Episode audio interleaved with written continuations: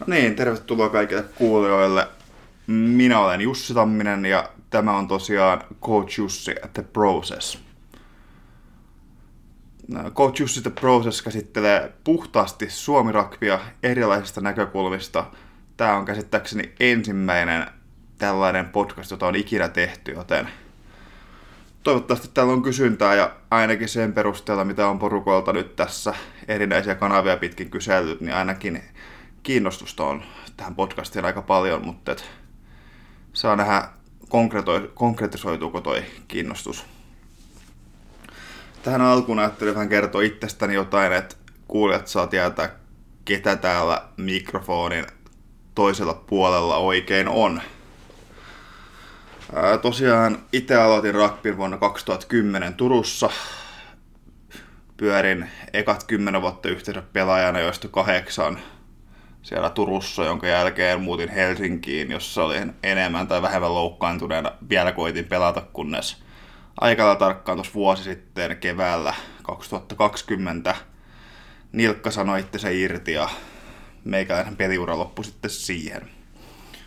Aika nopeasti sen jälkeen musta tehtiin Helsinki Rugby Clubin Blue Tigersin, eli miesten ykkösdivisioonan joukkueen valmentaja, jos mä siis tosiaan viime kauden ehdin valmentaa. Ja päästiin tosiaan ykkösdivisioonan finaaliin, jossa Pori Rugby oli loppupeleissä sitten vahvempi, muistaakseni lukemin 22-5. No siinä oli oikeastaan valmentajauran suuremmat saavutukset, mutta pelaajaurassa voisin sanoa, että vähän reilu 50 peliä Turussa, alle 20-vuotiaiden maajoukkueessa neljä ottelua, ja ne on oikeastaan pelaajaura hienommat, hienommat hetket, että A-joukkueessa pelasin muutaman matsin ja Helsinki Rugby muutaman matsin, mutta kyllä se on ihan fakta, että meikäläisen suurimmat saavutukset tuli siellä Turun suunnassa pelaajana ja valmentajana toivottavasti on kaikki vielä edessäpäin, että saa nähdä mihin asti meikäläinen sitten pääsee. Podcastin tarkoituksena on, no kuten sanoin, Suomi Rugbysta ei ole podcastia ikinä ollutkaan – Tietenkin Vaasan pojat teki yhtä podcastia, en tiedä tekeekö edelleen, mutta se koskee enemmän kansainvälistä rakpia, jossa Suomi rakpi oli vähän niin kuin sivuosassa. Mutta tämä nyt ainakin tähän alkuun käsittelee pelkästään suomalaista rakpia, että saa nähdä, lähdetäänkö hakemaan sitä kansainvälistä rakpia jossain vaiheessa. Perimmäisenä tarkoituksena on levittää sitä tietotaitoa, jota mä koen, että Suomi kuitenkin on todella paljon – että keskustelua ei oikeastaan seurojen välillä juurikaan ole. Mä oon omissa projekteissani vähän käy, koittanut saada tätä keskustelua aikaiseksi ja kaikilla on ollut oikeastaan kova motivaatio tällaiseen keskusteluun. Niin mä nyt toivon, että tässä annettaisiin sellainen platformi tähän keskustelun ylläpitämiseen. ja sitten tässä tulee olemaan erittäin monta erilaista Suomi Rugbyn pioneeria, muun muassa naajoukkovalmentaja Alistair Davis, Steven Whitaker on mukana ja Tumppi Finel muun muassa kertomassa omasta historiastaan ja sitten käydään vähän keskustelua noista pelaajista, jotka ulkomailla pelaa. Että on myös tällainen tarkoitusperä näille pioneereille vähän niin kuin tuoda tätä omaa näkökulmaa suomalaisesta rugbysta, miten sitä voisi kehittää esille. Tämä jakso on tosiaan vähän tällainen introjakso, jos mä kerron vähän itsestäni, mutta tässä on enemmän ideana kertoa vähän, että miten mä siirryin sitten loppupeleissä tuohon valmennuspuolelle. Ja meillä tulee olemaan tällainen valmentamisen psykologian ja filosofioiden jakso, mutta että mä koitan vähän pikaisesti avata myös niitä, että miten itse toimin valmentajana. Eli kuten sanoin, loukkaantuminen lopetti meikäläisen uran. Aika paha nilkkavamma, jonka sain itse asiassa jalkapallokatsomossa. Et se on aika mielenkiintoinen tarina, jonka aika moni on kuullutkin, mutta se nyt ei riity tähän ollenkaan. Mä en ehtinyt tuota pelaajauran loppumista oikeastaan prosessoida ollenkaan ennen kuin musta niin toi Jake Bradley soitti, tai ei soittanut, vaan lähetti Facebookissa viestiä, että kiinnostaisiko mua lähteä tähän Blue Tigersin valmentajaksi. Et mä en ole ehtinyt myöskään prosessoida sitä, että miten meikäläisestä sit loppupeleistä tulee valmentaja, vaikka valmentajaura on oikeastaan ollut aika pitkän oma haave. Et mä oon, mulla on aina ollut hyvin korkealla mun tavoitteet ja sitten toi peliuran loppuvaiheessa, kun loukkaantumiset oli vaivannut aika paljon, niin mä sitten totesin, että pelaajana meikäläinen ei esimerkiksi maajoukkueeseen tule ikinä pääsemään. En nyt sano, että valmentajana tulisin ikinä pääsemään, mutta et koen, että mikäli musta nyt maajoukkue henkilö tulee, niin se on jossain muussa roolissa, että en sitten, ei sitten vieläkään, että onko maajoukkue tämä, valmentaja tämä rooli, vai että onko rooli sitten joku muu kentän laidalla, että kyllä se nyt oli aika loppujen selvää, että se tarvitsee etsiä se uusi rooli. Et mä jollain tasolla olin ehkä vähän valmiimpi kuitenkin valmentajaksi kuin henkisesti ainakin kuin moni muu pelaaja, koska mä oon aina kunnioittanut erittäin paljon valmentajia, on ne sitten omia tai ammattivalmentajia jostain muualta. Ja mulla on oikeastaan esimerkiksi jalkapallo, mikä on mun toinen suuri intohimo, niin mun suurimmat idolit tällä hetkellä on itse asiassa valmentajia, ollut pitkäänkin, eikä niin kuin itse asiassa pelaajia. Ja sitten on lisäksi pelannut aika paljon jalkapallomanageri ja football manager, josta on niin kuin saanut ehkä vähän tällaista, tai sitten valmiuksia saa, mutta vähän taas tällaista niin kuin mindsettiä tähän valmentamiseen, kun ei kun siinähän ei pysty itse vaikuttamaan siihen asioihin, mitä kentällä tapahtuu, vaan sä itse toimit taustalla, vähän niin kuin valmentajana. Sitä varten se onkin valmentaja manageripeli. Mutta ennakkoon mä odotin aika paljon enemmän kasvukipuja, mitä mulla sitten loppupeleissä on. Et mä koen, että mä en ole mitenkään perinteinen auktoriteettityyppi, että mä käyn aika paljon keskustelua ja otan, otan pelaajia aika paljon mukaan tähän hommaan, johtuen varmaan siitä, että mun tausta on sosiaalialalla, että mä työskentelen tällä hetkellä lastensuojelun avohuollossa ja opiskelen sosionomiksi para-aikaa.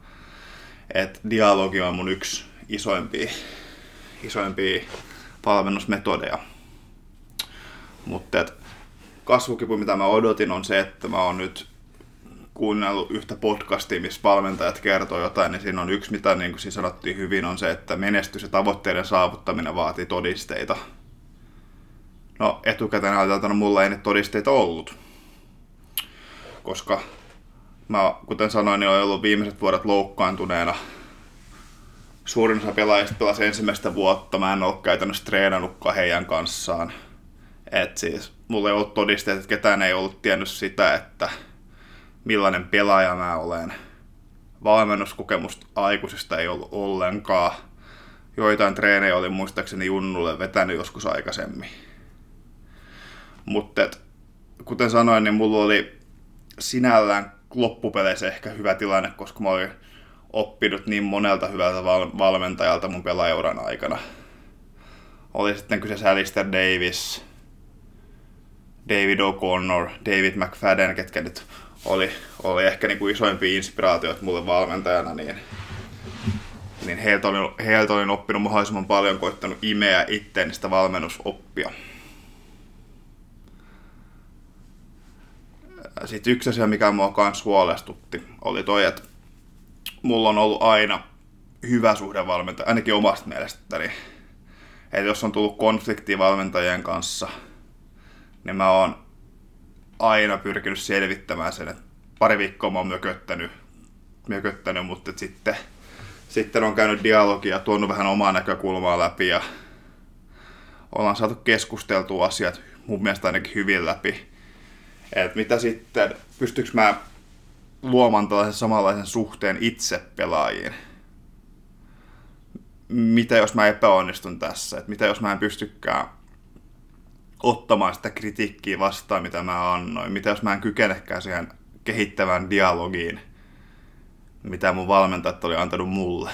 Nämä ovat sellaisia kysymyksiä, mitkä pyöri mun mielessä aika paljon.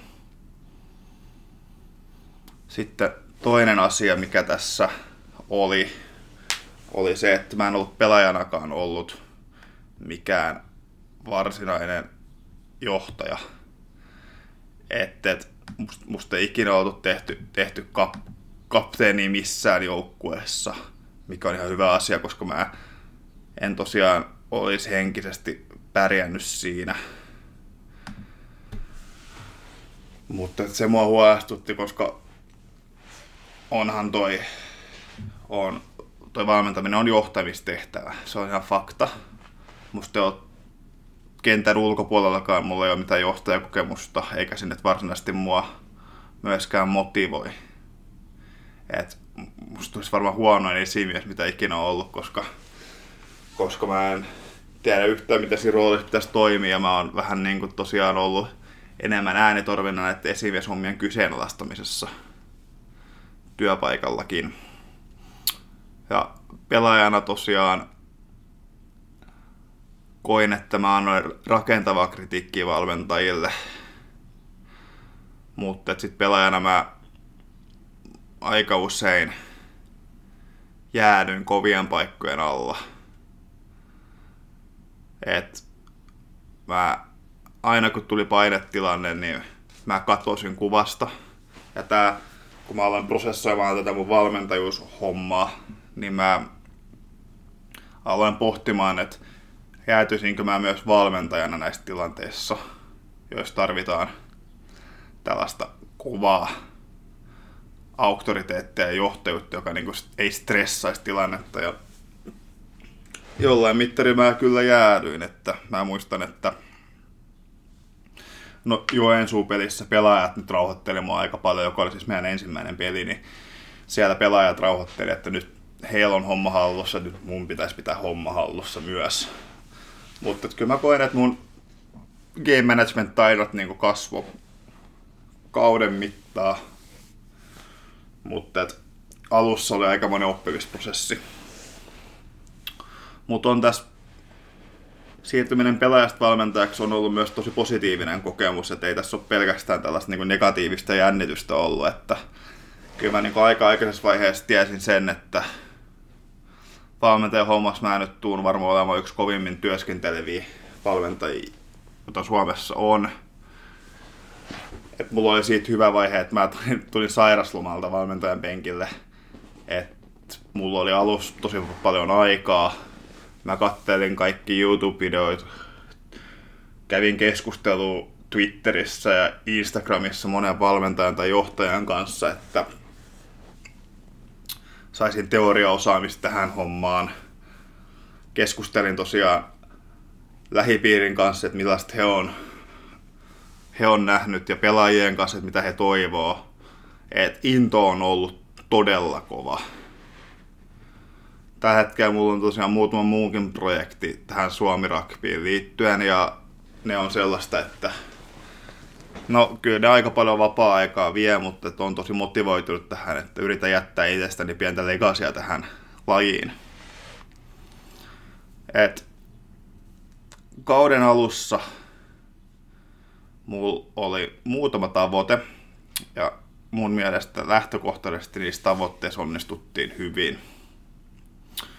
Oikeastaan me puhuttiin aika aikaisessa vaiheessa, että me lähdetään voittamaan divisioonaa mutta et, no se nyt epäonnistui, kun me hävittiin tosiaan finaalissa, mutta et, loppupeleissä vauhtisokeus oli se isoin asia, mikä mulla jäi tästä epäonnistuneena mieleen, koska silloin kun mä aloitin tämän valmentajahomman, niin mä totesin, että mun päätavoite on se, että saada mahdollisimman moni pelaaja tuohon meidän SM-sarjan joukkueen Big Gunsseihin haistelemaan tunnelmaa niin sanotusti. Ja mä totesin, että vaikka meillä oli tosi potentiaalinen pelaajaporukka, niin se, että nämä pelaajat pääsisivät siihen SM-sarjatasolle, vaatisi vähintään se kaksi vuotta isolle osalle. Et se, että meillä alkoi tulemaan sitä menestystä nopeasti, niin aiheutti mulle se vauhtisokeuden, että mä lähdinkin hakemaan voittoa nyt ja heti tai en hakemaan voittoa nyt heti, vaan muutin tämän pelaajan kehittämistavoitteen ehkä enemmän siihen voitt- voittamiseen, vaikka kyllä tämä meidän pelaajakehitys pyöri jatkuvasti, jatkuvasti mielessä, että esimerkiksi e, yhdessäkään ottelussa ketään pelaaja, joka oli pelikuntoinen, eli ei ollut, ei ollut loukkaantunut alkulämmittelystä tai muuta, niin sai peliaikaa. Et se oli mun tavoite, että annan kuitenkin jokaiselle mahdollisuuden pelata ja mahdollisuuden näyttää kykyjä ja siinä mä mun mielestä onnistuin. Toinen, vai, toinen tavoite, mikä mulla oli, oli saada joukkuehenki kohdalleen. Et tästä on iso kiittäminen näitä meidän kokeneempia pelaajia. En nyt lähde tästä luettelemaan nimiä, mutta meillä tuli hyvät inside-läpätkin jopa tähän joukkueeseen, että me karjuttiin ennen peli, peliä aina, joka nyt, vaikka kuulostaa, kuulostaa hyvinkin kornilta, niin siitä tuli meidän juttu, joka yhdisti joukkuetta aika hyvin. Ja sitten tosiaan pelaajakehitys. Se on ollut huimaa. Että mä sanoisin, että iso osa pelaajia pelasi niistä pelaajista, jotka oli pelannut aikaisemmin, niin pelasi varmaan parhaimman kauden, mitä meikäläinen on nähnyt. Ja nämä, jotka pelasivat ekaa vuotta, niin se, se ero, mitä meidän viimeisessä pelissä oli siihen ensimmäisen Juvensu-peliin, oli hyvin merkittävä. Eli lähtökohtaisesti onnistuin näissä tavoitteissa hyvin. Ja sitten tosiaan meille tulee tämä valmentamisen psykologiasta ihan oma jakso jossain vaiheessa. Mutta mä nyt ajattelin tässä vähän kertoa, mikä mun ajattelua johti tähän, että miten me rakennettiin tämä Blue Tigers vuodelle 2020.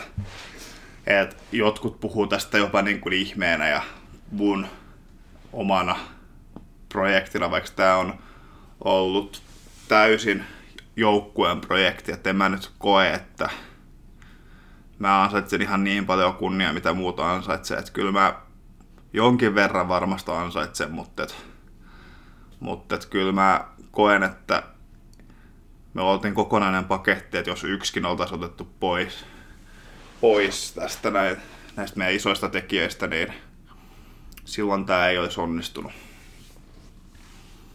Mutta se eka asia, mitä mä päätin, kun musta tuli valmentaja, oli se, että mä en kutsu meitä kakkosjoukkueeksi.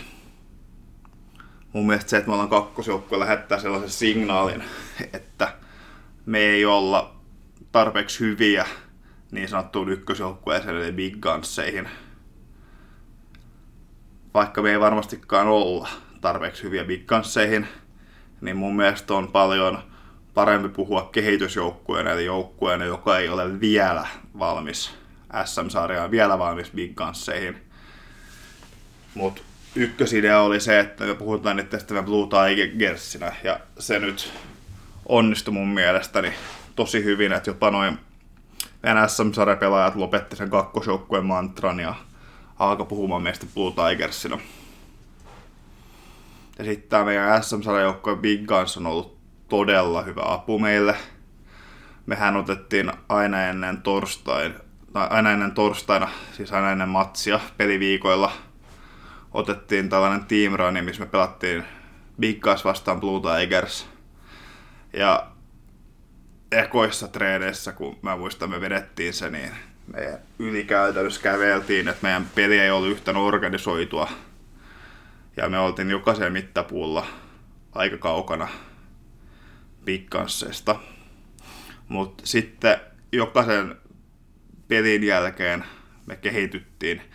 Ja sitten mä muistan, että mä fina- finaali- ja semifinaaliviikolla mä en päässyt torstain treeneihin. Itse asiassa finaaliviikolla meillä ei ollutkaan torstain treenejä, mutta semifinaaliviikolla mulla jäi väliin. Niin mä muistan, että meillä oli viikkosta ennen oli Oulussa vieraspelimatsi. Niin mun mielestä ne oli ylivoimaisesti parhaat treenit, mitä meillä oli ollut silloin torstaina. Me pistettiin Big Gunsille hyvin hanttiin. Kyllä se oli selkeä se tasoero, oli vieläkin siellä, mutta me saatiin haastettua hyvin, me vietiin niitä taaksepäin hyökkäyksessä, puolustuksessa me estettiin niitä menemästä jatkuvasti eteenpäin. Et siinä näki hyvin selvästi sen, että miten pitkälle me oltiin tultu. Et jälkikäteen ajateltuna mun olisi kannattanut ottaa joku videokameratreeneihin ja kuvata nyt ainakin ne ensimmäiset treenit, missä me lähettiin, koska mä puhuin jatkuvasti pelaajille, että me tullaan menemään pitkälle, että me tullaan voittamaan tämä divisioona, vaikka mä en aluksi sitä uskonutkaan itsekään, koska me aloitettiin kausi, muistaakseni meillä oli 10 vai 12 pelaajaa ja jos nyt rehellisiä ollaan, niin meidän ekat treenit nyt ei hirveän hyvältä näyttänyt. Et siinä vaiheessa mä vähän pohdin, että, että olinkohan mä haukannut vähän liian ison palasen tästä näin, että aika iso projekti kyseessä, mutta mut mä koen, että se, että mä jatkuvasti sanoin, että me tullaan menemään pitkälle kauden aikana, niin mä koen, että se valo pelaajien itseluottamusta. Että et pelaajat alkoi uskomaan siihen. Ja mä koin, että onneksi me voitettiin se ensimmäinen matsi Joensuussa viimeisellä pelillä, koska se antoi myös sen konkreettisen todisteen, koska me pidettiin Joensuuta yhtenä isoimmista haasteista meidän divisioonassa, niin se antoi konkreettisen todisteen siihen, että okei, me voidaan voittaa vieraspelireissu Joensuuhun, vaikka me ollaan suuri osa ensimmäisen vuoden pelaajia. Mutta sitten meillä oli tällainen positiivinen ongelma tässä meidän Blue Tigers-organisaatiossa. Kuten sanoin, niin mun tavoite oli antaa kaikille peliaikaa. Mutta sitten mä huomasinkin, että välierässä, kun mä pistin tota pelaaja kyselyä eteenpäin, niin mä huomasin, että meillä on yhtäkkiä 26 vai 27 pelaajaa listassa. Ja pelaajalista oli vielä kuvatasoinen.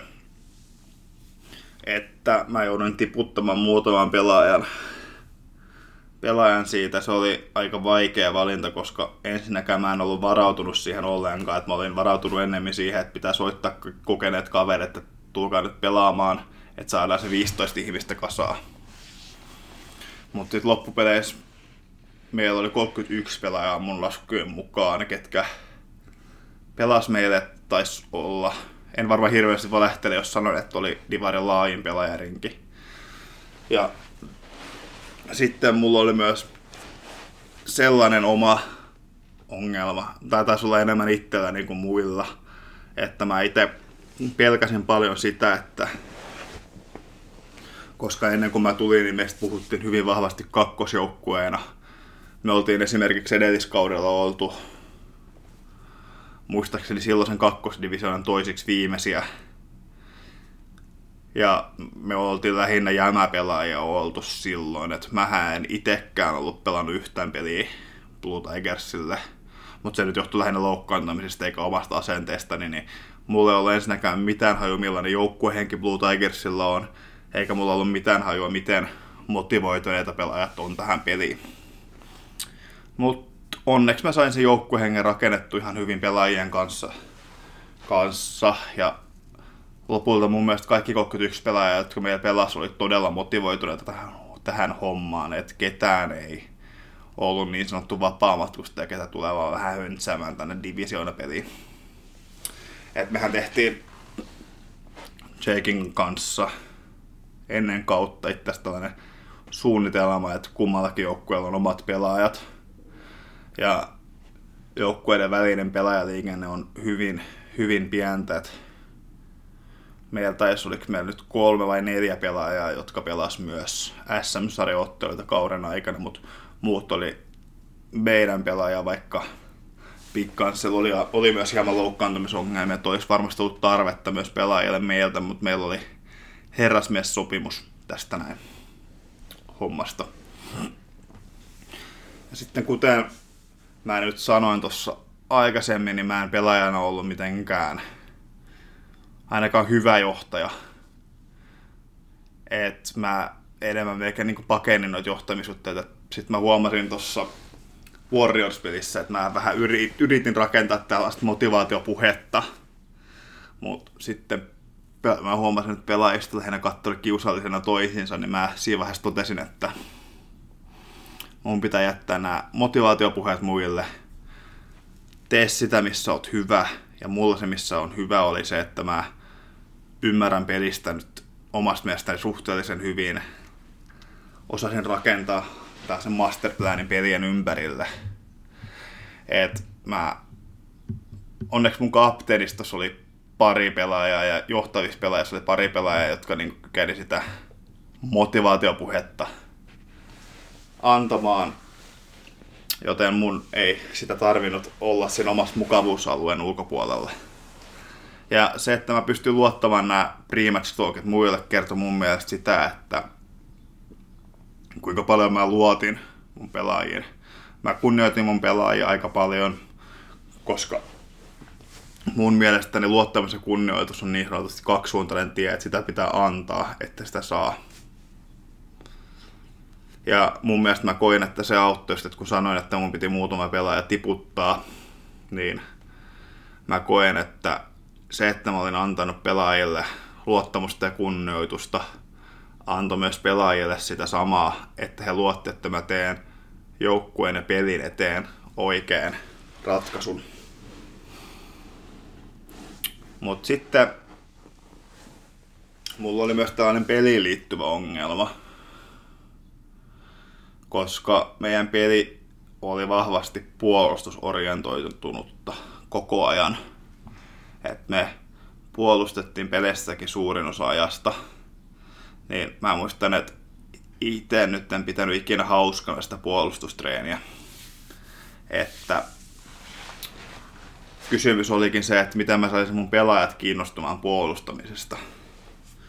No loppupeleissä mä nyt totesin sen, että yksi, mä pidin mahdollisimman monipuoliset treenit, että mä vähän alkuaikoina kattelin, että mistä porukkat pitää ja panostin niihin treeneihin, että saisin treeneistä pidetty tavoitteet ja hauskuuden, koska jos amatööriurheilussa treenissä jo hauska, niin eihän ketään silloin loppupeleissä tuu takastreeneihin.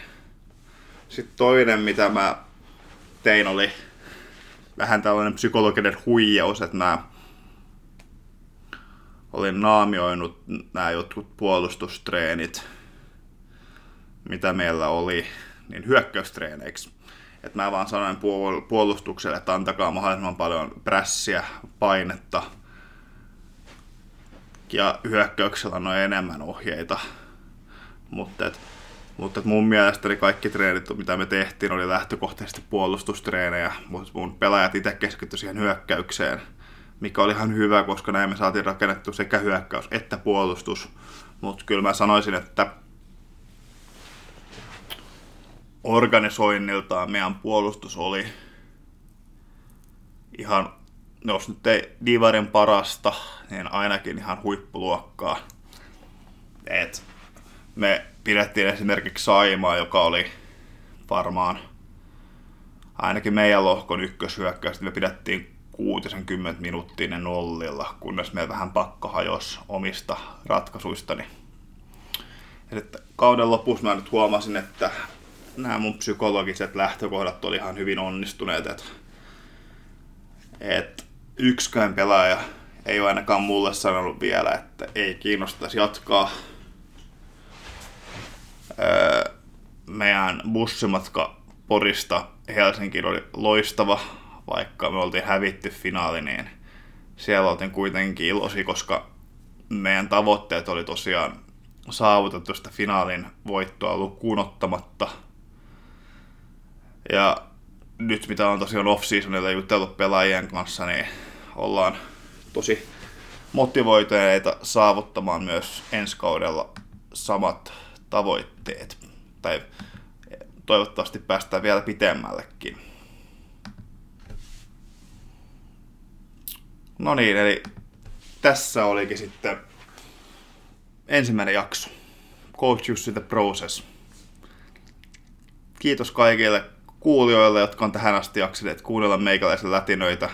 Tosiaan jatkossa lähtökohtaisesti jokaisessa jaksossa tulee olemaan vieras, että teidän ei tarvi kuunnella meikäläisen yksin puheluita, toivottavasti enää juuri lainkaan. Kevät mennään ainakin näillä vierailla, ja sitten katsotaan, jos tämä jatkuu kesällä ja syksyllä, että mitä silloin tehdään. Jes, kiitos ja moikka!